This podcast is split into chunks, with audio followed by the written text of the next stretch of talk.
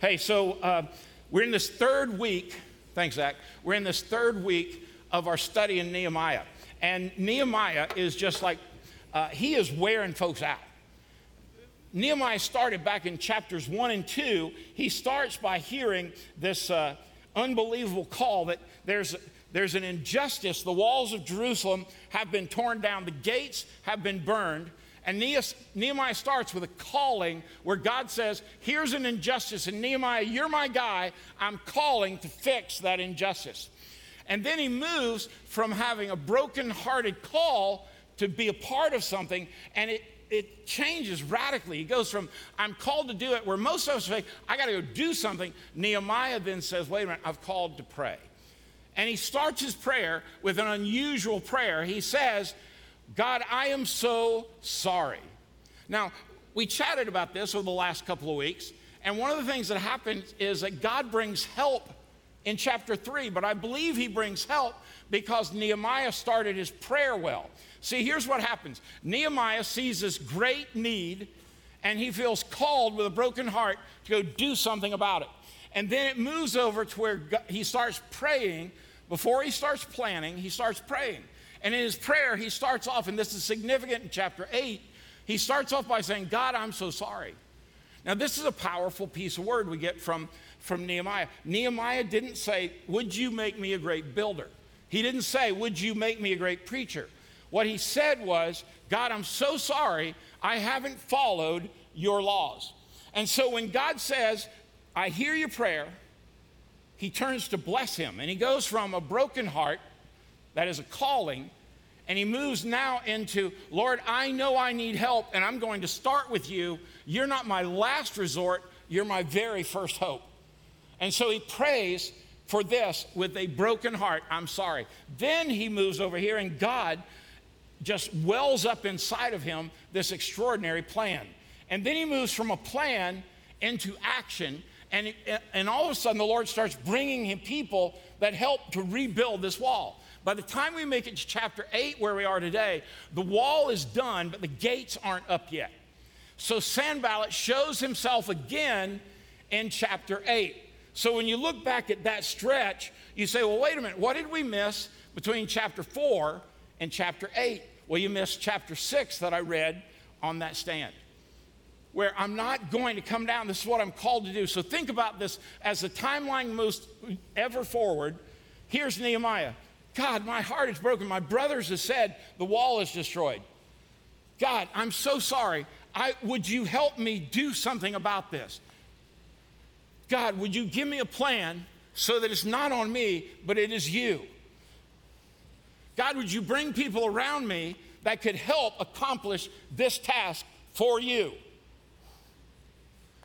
I know I'm receiving critics both from the inside and the outside because, God, I'm attempting to do something in your name that would bring you glory, which means people in the church and people outside the church are going to bring great criticism and they're going to go to war with me. Now, the folks in the church, they're going to go to war with me with religion. But the folks outside the church, they're going to go to war with me with spears and arrows. Are you with me? And so, in the middle of this, we get to chapter 8, and in chapter 8, this is the overwhelming message. Ezra stands on top of the podium. And the people from all around, the scriptures say that after all those years in captivity in Babylon, they've now come home to Jerusalem. And as they come home to Jerusalem, some of them help rebuild the wall, but all of them now have come to resettle in the land of Judah. And as they resettle, they, they, they resettle in their homes, and they resettle in their temporary homes because what they're doing in chapter 8 is they're now walking into the city of God. They're walking into Jerusalem. There's no gate to pass, so they come through. And now they've gathered in Jerusalem, and you say, Well, I don't understand. Why would they come back to Jerusalem? For the same reason that you showed up here this morning. They came back to Jerusalem to praise God for bringing them out of the captivity of the Babylonians and come and to worship him. So when Ezra stands up and he starts reading what we know to be the book of Mosaic law, which is truly this ready? Genesis, Exodus, Leviticus, Numbers, Deuteronomy. Are you with me? Just nod. You with me? Okay, so Ezra stands up and he starts reading the Mosaic Law. And as he reads the Mosaic Law, everybody in town is like, wow, I'm not doing so hot on following God's rules. I'm not doing so well on acting godly. I'm not doing very well on doing righteous things. I'm not doing so well, I haven't even looked at the book of the law or listened to the book of the law for a long time. Now, let me just ask you doesn't that fit the pattern of most of our lives? I mean, I, I, know in my own life, I mean, I'm a pastor, I'm supposed to do this for a living, and I still find myself in that pattern so often about saying, you know, Lord, the church is doing great. The church is doing so many good things. How great is that? And the Lord sometimes has to reach down and twist my ear and say, Chuck, the only good thing you offer the world is the presence and the power of Jesus, period. Nothing else matters. And so in chapter 8, this amazing thing starts happening. This is why we say the Bible is a big deal at Sugar Hill Church. You see, I truly believe this is the inspired Word of God. I believe it is inerrant, and I believe every single word is here for a rhyme and a reason, and God can use it in your life as well. And so when I look at this, I think, what am I doing and what am I going to take from chapter 8? Well, I want to give you a couple takeaways. Well, early on, as Zach read, Ezra brings together men, women, and children. And then he gives this little, this little phrase there and he says, that can understand it. So he's reading the five books of Mosaic law, and he's speaking to a people that he says they're here if they can understand it. I, I bet if you've been in church for any time, you've heard some phrase like this the age of accountability. Like, when does a kid, when does he stop being guaranteed for heaven because he understands it? Are you ready? This is the simplest thing in the world. There are people who say second grade, first grade, none of that matters. No age matters here. Here's what matters being able to understand for a child, for a man, for a woman, for a student is this simple. When I know and I understand, sound familiar? That Jesus had to die and be buried and raised from the dead for my sin. Not for all those sins, but for my sin. I remember as a nine year old boy at a Bill Glass crusade thinking, it's my sin. Jesus died for me. He, it was my selfishness. His blood still covers me.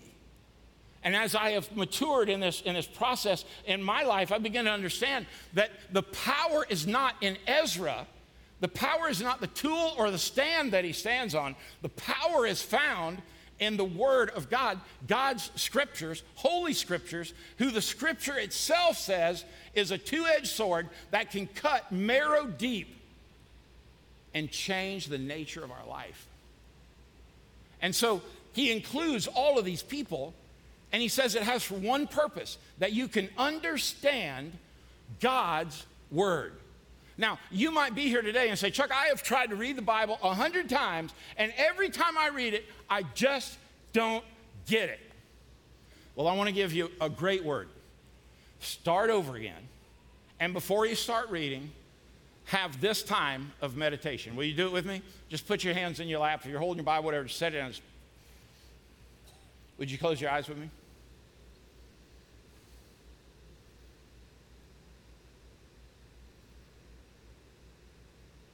Just breathe a couple times. Let that breath feel like it's a, it's a door that you're opening from where you've been to where you're going. And you open the door and you're, you're on those shiny hardwood floors, and toward the end of the room, there's this big leather chair. And as you get closer, you see, wait a minute, that's, that's God. That's my heavenly Father. That is the creator of the universe and you get excited because he's motioning for you to come to him. And you take a flying leap into his lap and he wraps his arm around you and he says talk to me. And your prayer then becomes god would you give me understanding and wisdom of what this means in my life? And then offer this prayer. God, I'm so grateful you heard me and you will answer me through this day. Amen. Now, listen, friend, you say, but Chuck, I don't have time to do this. You don't have time not to do this. But, Chuck, I, this is, you don't understand. When I get up in the morning, I got to go. Okay, I do too. All I'd say to you is what we practice in our life is inevitably what we truly believe. I mean, it's really that simple. You say, but Chuck, there's no possible way I have time for that. Okay, well, watch this. I want to make this so ridiculously easy for you this week. In the app starting tomorrow morning, just open it up and you'll see a thing that says Daily Aha. Click on it and you'll be able to hear the scripture each day, read the scripture, and you'll even see a short commentary. So if you say, Well, I'm too busy, then get in the car and listen to it on your earpods or in your car. Well, Chuck, I don't have Bluetooth. Okay, stop whining. Everybody got some kind. I mean, if you bought a phone, you got stuff that goes in your ears, right? Well, you know, Chuck, I just don't understand it. Stop being lazy. Just, you got four and a half minutes. Well, Chuck, I'd have to get five minutes early. Wham. Suck it up. But I want you to notice that there is a process here that Ezra shows us. He shows us how we are to accurately handle this Word of God. Now, you may say, but it's a Chuck, it, Chuck it's, it's a book. No, it's not a book. It is the living, breathing Word of God. I could read the story of Daniel and the lion's den another hundred times and learn something new every, every time. Well, Chuck, how could that be? Because God uses that word and He pierces into our heart and our soul and He fills those crannies up. We're not like English muffin, we're like sourdough. You know, English muffin has nooks and crannies, we're sourdough. We, we might be an English muffin today, but we're going to ask the Lord in the scripture tomorrow would He fill the nooks and crannies and become sourdough filled with His grace and His mercy and His word. And so when we do that, we learn how to accurately handle the Bible. To do so means you got to read and uh, understand the scripture. Now, let me just stop and say to you, it's not that hard, y'all. People ask me, well, I want to start reading the Bible. Where should I start? I say the same thing every time, and it'll be that way on the aha tomorrow. Start with the Gospel of John. At the end of every chapter, ask yourself this question What did John claim that Jesus was, and Jesus claimed what he was? Secondly, what are you going to do about it? I'm going to start in the book of John, and I'm going to work my way through there. I'm going to read half a chapter. I'm going to take whatever I can do in five minutes. And then when you get done with that, go to the book of James and study and understand how does it look when my faith and what I do with faith and the w- good works I do, how do they become a hand in glove experience? That isn't hard. If you read it and you say, well, Chuck, I can't afford a Bible like you have. Okay, you can download a free app, a Bible app that's free. So don't be throwing money out there as a problem. It's free. I mean, free. And pick, if you want to, the New Living Translation that I'm working out of today. It's super easy. And you say, but Chuck, I don't have time to download an app. What? You were the same people that played Angry Birds a year and a half ago. when we righteously handle the Word of God, first and foremost, we will know that it is the center purpose of our worship. Because to teach the word is to teach that we need to know God. To need that we know God means that we want to want to know God. And when we want to want to know God, this wisdom and this understanding come as a package deal for us. Nehemiah got it. My heart is broken for an injustice. Lord, what should I do? I'm so sorry. Lord, would you give me a plan? Yes. Lord, would you bring me people to help as we activate it? Yes. Lord, would you get rid of the distractions of my enemies? Yes. This is what happens when we let the Word of God saturate us to the degree that now it's going from something that we say, wow, somebody ought to do something about that, to God, am I who you want to do something about that? And if so, then we have to take this seriously. Accurately handling the Bible involves having and showing respect for it. This is not a novel. This is not to be thrown in the glove box of your, church, of your, of your truck and you bring it back out next week for Sunday. Because, you know, if you don't, you're going to forget it.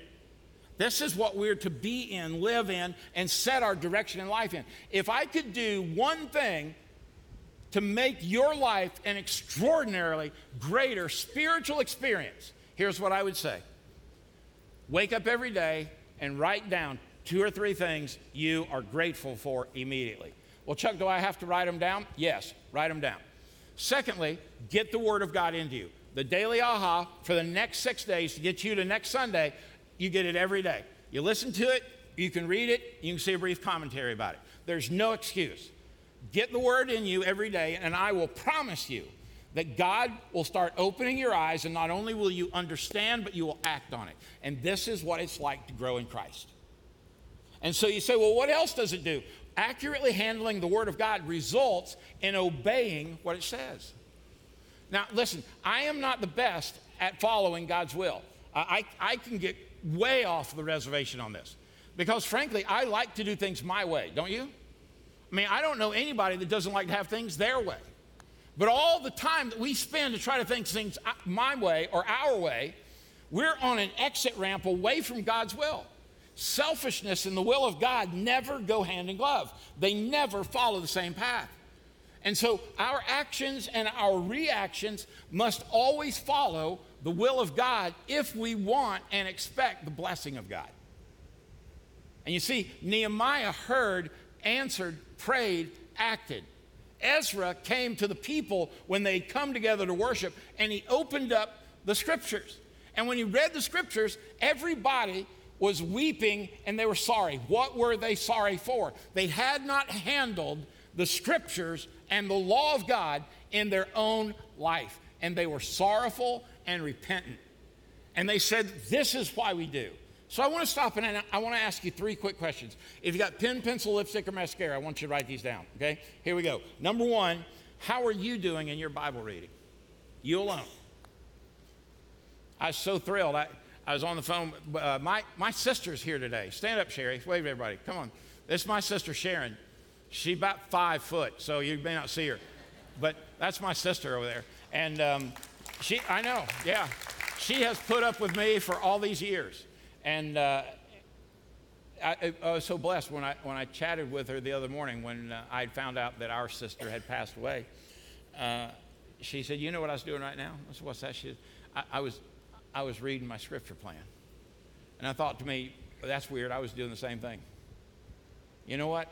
When tragedy strikes your home, but you know the proof of the Word of God, you do not have to lose it you can trust it.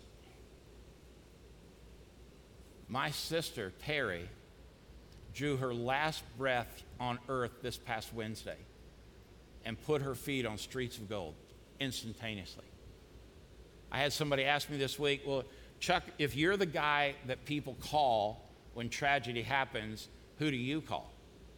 And the answer was, I don't really have to call anybody, not because I feel like I'm Superman, I don't have to call them because all those funerals and all those memorial services I've done for your families, I believe every word I said then, so I have to believe every word I say now. My sister's in heaven. My sister is having the greatest Sunday of her life. My sister is with mom and dad right now. My sister is healthy and skinny. My sister's hair is full. My sister this morning had Krispy Kremes. Bless the Lord. I cannot believe I dole out all kind of knowledge scripturally and y'all clap on Krispy Kreme. There's the state of our church right there, man.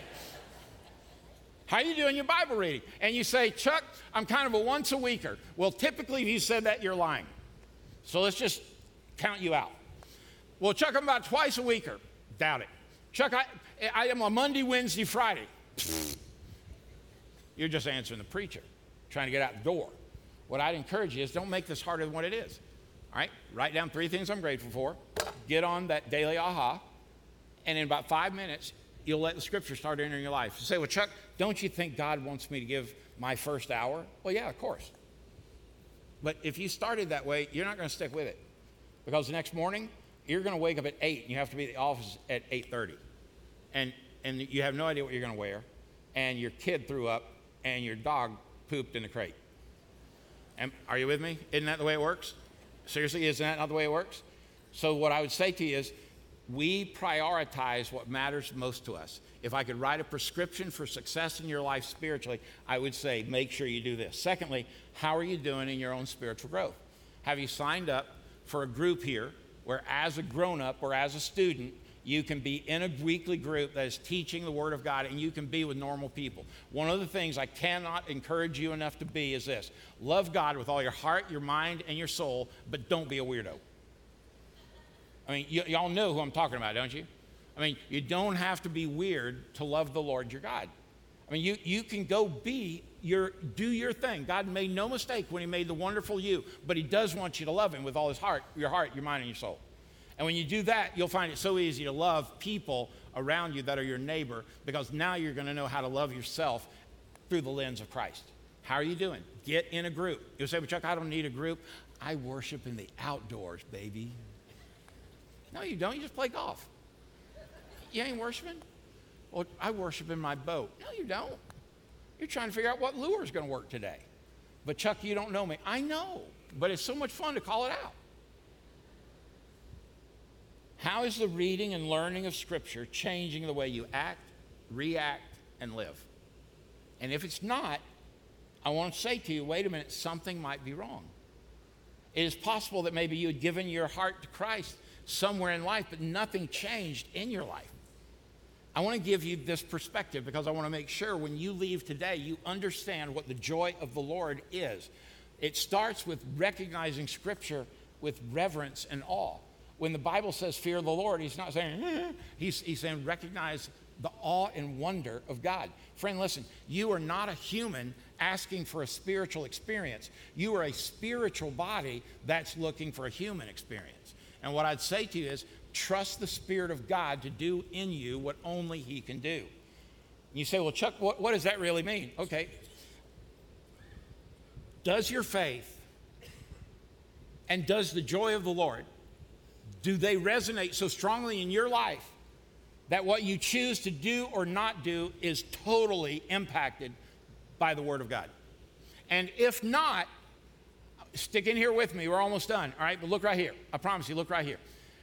If you claim to be a follower of Jesus, if you claim to be a Christian, and you know that inside the gift He gave you was the Holy Spirit, but you cannot and you will not put Jesus in the right priority of your life and put the Word of God in the right priority of your life, I want to ask you do you know for sure that you are a Christian? Because I don't believe you can go forever without the Word of God. I don't think you can go forever without His church, which is His bride. I don't think you can do that all the time unless you have totally squashed the Spirit of God or He's never been given to you as a gift because you never settled where you are with Jesus. Well, Chuck, I didn't come here to get fussed at. I promise you, I'm not fussing y'all. But here's what I know that I know that I know. Wednesday morning, my sister went to heaven. I know that. My first statement to Jenny was, I am so happy for my sister. Listen, she hit heaven, and by dinner time, she sat on the back porch with my mom and dad, fully healthy. And you know what? There's, there's going to come a day when I'm dead as a doorknob. And you're going to think, what was that fat guy's name again? But you know where I'm going to go? Just like that? My feet are going to hit streets of gold. I believe that. I believe this word. I believe God's promise. And I'll promise you, I'm going there. The question is, are you going to meet me there or not? So I look at this and I, I started writing this down even this morning. You know, it's, it's pretty sad. A lot of folks disassociate joy from the church. I, I mean, I, there, there's a lot of frozen church members out there. I mean, there's, there are a lot of folks out there that have trusted a denomination, or they've trusted a preacher, or they've trusted some other book than this, and they found that it was all shallow and worthless, and they say, Well, I, I want nothing to do with that church. They're full of hypocrites. Well, yeah, of course we are. I am too. Come on and join us. Uh, have you ever seen a church say, This is the church of the hypocrites? I've never seen that name, and I've seen some weird names. But you know, we are, aren't we? But how much less would that be if we truly took this into our life? What happens when you're totally overwhelmed with life? Well, the joy of the Lord can be your strength. But, Chuck, what's the joy of the Lord? The gospel. The gospel is the joy of the Lord. Well, wait a minute, Chuck. You mean to tell me that the gift that God gives me from this book is His joy, and I can count on His joy becoming my joy? Yeah, that's exactly what it is. And you say, but Chuck, I don't feel very happy. I'm not talking about your happiness, I'm talking about your joy. Well, is it different? Well, in my life, it's not, it's not terribly different. Because I believe when God decides to fill me with joy, it is first because I have asked Him to do this. And when I become sourdough instead of a English muffin, it's because He's filled the nooks and crannies with the promises of His Word. When you're overwhelmed, the joy of the Lord is your strength. When your spouse says, I don't love you anymore, the joy of the Lord is your strength. When your kid in a fit says to you, I hate you, the joy of the Lord is your strength. When you go to the doctor and he doesn't give you a really bright diagnosis, the joy of the Lord is your strength. When you feel like you're all alone and nobody cares, the joy of the Lord is your strength. And when you're broken and hurting, the joy of the Lord is your strength. My friend, listen to me. Folks, there's a massive concept that God puts into a teeny tiny understanding. Here's what the Lord says If you call on me, I'll hear you, I'll save you. He doesn't put you through, if you go to a certain kind of church, if you go through a certain kind of baptism, He just says, You call on my name, I'll do this. And this is the joy of the Lord. A massive concept put in this tiny little thing. Listen to these words. You are not counting on personal happiness, you're counting on the Savior of the world. You don't have to bank your happiness for heaven. All you have to do is count the promise of Jesus. You are counting on His joy. You see, He is ever with you. His promise has never been and never will be taken away from you. The presence of joy in the Lord counts for eternity. Terry went to heaven because of the joy of the Lord. Terry went to heaven because of the promise of God. Terry went to heaven because she knew this Bible, as Ezra said it, came all together and said, This message is for you, that you might have the joy of the Lord. Nehemiah treated this, and Ezra treated this book as if it were gold because it is far greater than. But I want to encourage you to do that this week. Let it become a priority in your life. You say, Chuck, I just need a quick takeaway and then we'll wrap up. Chapter 6. Don't get weary in doing good. Stay the course. Let, let's, let's feed every kid that needs food.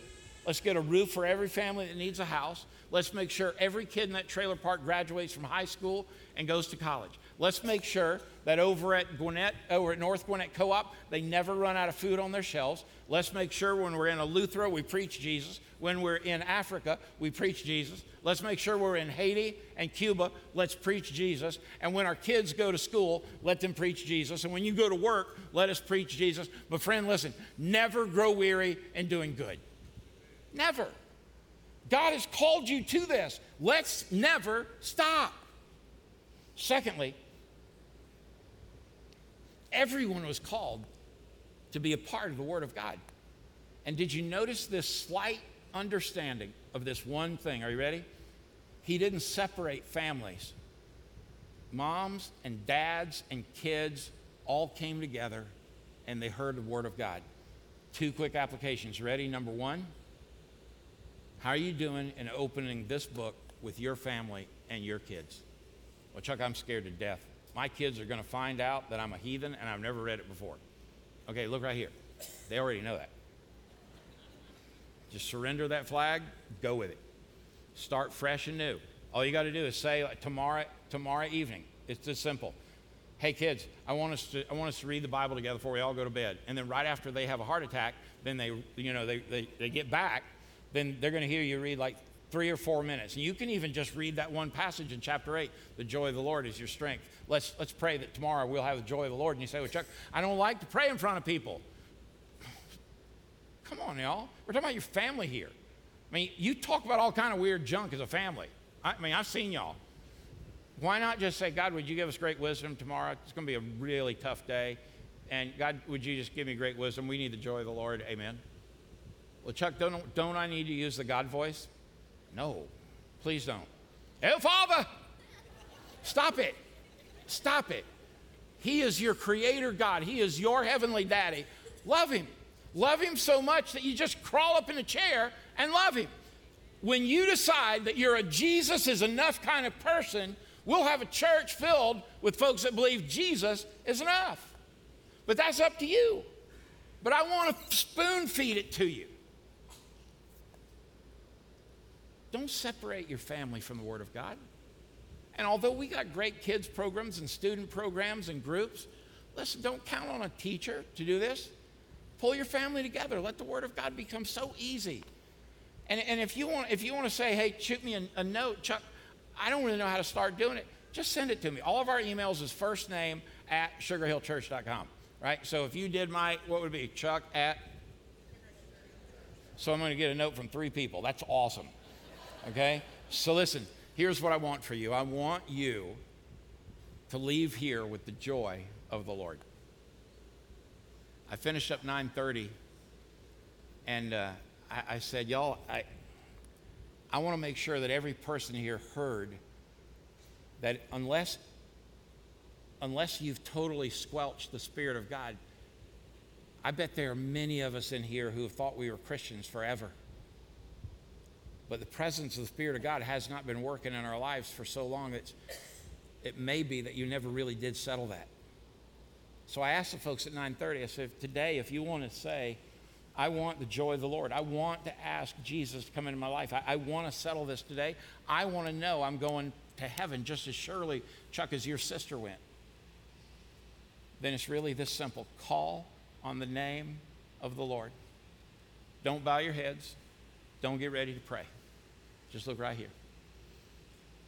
I, uh, I've done this. This will be my third time here, and at 9:30, I was so shocked. 9:30 is all of the churchy people, and then the rest of you heathens come at 11, and uh, which I love y'all better anyway. But you're my favorite service. It wasn't that funny, bro. Uh, I said, Would you like to know that you can leave here with the joy of the Lord? And you tell people are looking at me just like you are, like, ro And I said, then make this your claim. Jesus, I want in on that. I, man, I, I want the joy of the Lord. I, all I know is that the, the Bible, Chuck says, is that you call on the name of the Lord. That's all you got to do. You say, well, I don't know how to call on the name of the Lord. Are you ready? I want the joy of the Lord. Jesus, would, would you give that to me? Well, Chuck, in there, there's got to be a prayer you're supposed to pray. Nope. You can look in Scripture all you want. You ain't going to find it. But I tell you what you will find. Jesus says, when you call on me, I'll hear you and I'll answer you. And I don't want to make it easy for you. I want the real deal. So, right now, if you say, Chuck, I want the joy of the Lord, I want to settle in my heart that Jesus is my Lord, I want to be done with it forever, I'm going to ask you right now to stand up. All it takes is one person. I promise one person stands up, there'll be 10. Look at there. I'm so proud of you. I'm so proud of y'all. I'm so proud of you. Stay standing, y'all. Stay standing. Stay up. Yeah, if you stood up, stand up. Amen, amen, amen, amen, amen. That's, y'all stand up to stay up. I want to tell you how courageous that is. You know, you know what I did for years for y'all? I would say stuff like this We're all going to bow our heads, we're going to close our eyes. These church people, they sneak and peek everywhere. You got to keep your eye on them. They're always doing this during the prayer. But I want to tell you, this is what it means to claim the joy of the Lord. So, in a minute, we're going to have our offering time. And I'm going to ask you if you've stood right now to take one more step of courage. And would you be willing to just step over here in, in, in that corner? And I'm going to have somebody meet you there, and they're going to share with you this is what it's like to walk with Jesus. They'll keep you three minutes. And what they'll probably do is just get some contact info so we can just send you something so you can kind of take your next step. Uh, Trip, come on up here, and you'll see. Just come to Pastor Trip. He'll be in the corner here. So uh, I want to say to all of you, thank you for your courage. I promise you, God honors that.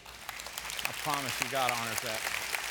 So uh, y'all come on to take up an offering and to keep it being less embarrassing for these folks standing up. They're, they're going to move when you do. Just come here. If you stood up, just right over here. Pastor Trip, wave your arms. Come over here and see Trip. You're just going over there. Yeah, be courageous, y'all. Just going over there. Yeah. We're going to take up an offering, so we'll have people walking around. Nobody will know whether you're picking up an offering or going to see Trip. Yeah. Hey, if you've been wondering, Chuck, how are we doing financially? Man, y'all killed it last week. Thank you.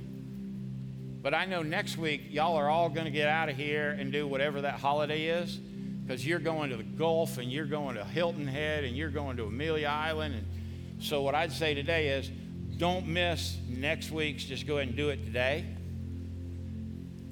In the past two weeks, 57 high schoolers and middle schoolers showed up on Wednesday night for our student ministry for the very first time they've ever been on this campus. Come on. That is get fired up. Let me give you something better. 17 of them have said, I want Jesus in my life. Let's not grow weary in doing good work. Father, thank you for folks who said, I want Jesus today. Thank you for these students who said, I want Jesus. Thank you that this offering is going to love on this county and to love on folks with our team in Eleuthera today and the team that'll leave and we'll head to Africa in a few weeks. And for the churches we're planting in Haiti, for the church we sister partner with in Los Angeles, and God, for the church we're about to plant in Spain. God, multiply these offerings in the basket in the bank for your glory and your kingdom. In the name of Jesus, we pray. Amen. Y'all pass those baskets. If you're here today and you say, Chuck, I didn't have a check, I, how do I, credit card, you know, whatever, uh, you can download the app, you can hit that up. If you're one of those people likes to claim miles when you tithe, that's a little weird, but okay. You know, go ahead. Uh, if you've got that $100 bill hidden from your spouse behind your driver's license, go ahead and pull that out. Because I am not embarrassed to tell you man, the Lord's using you folks to do a great work. Let's don't get tired in doing that. Man Church last week, guys, thanks for showing up in, in, numbers. We'll have another video this week to add one more thing to your daily routine. Guys, don't forget the daily aha. All you got to do is open the Sugar Hill Church app. If you don't already have it, go to the App Store, just do search Sugar Hill Church. It'll pop up, download it, won't take long, and immediately tomorrow morning you'll get fed the daily aha, the weekday podcast, and you can just have all kind of time to spend in the Word. This pastor loves you, and I am so grateful for you. So as you leave today, let this Jesus we spoke of go before you and make a way and make your crooked path straight. That's what he does. Let that Jesus go within you to bring you peace and joy, fulfillment and contentment because he is always good and you are always loved. And let that Jesus come behind you as he did in my life this week and pick you up not to walk you around the problem, but to be able to walk you through the middle of it. Only so He can set you down on your two feet victoriously and wipe away your tears and kiss you on the forehead and wrap His loving arms around you. And you get to look into your Savior's eyes and hear Him say, Say it with me, My child, I. God bless you. Go in peace.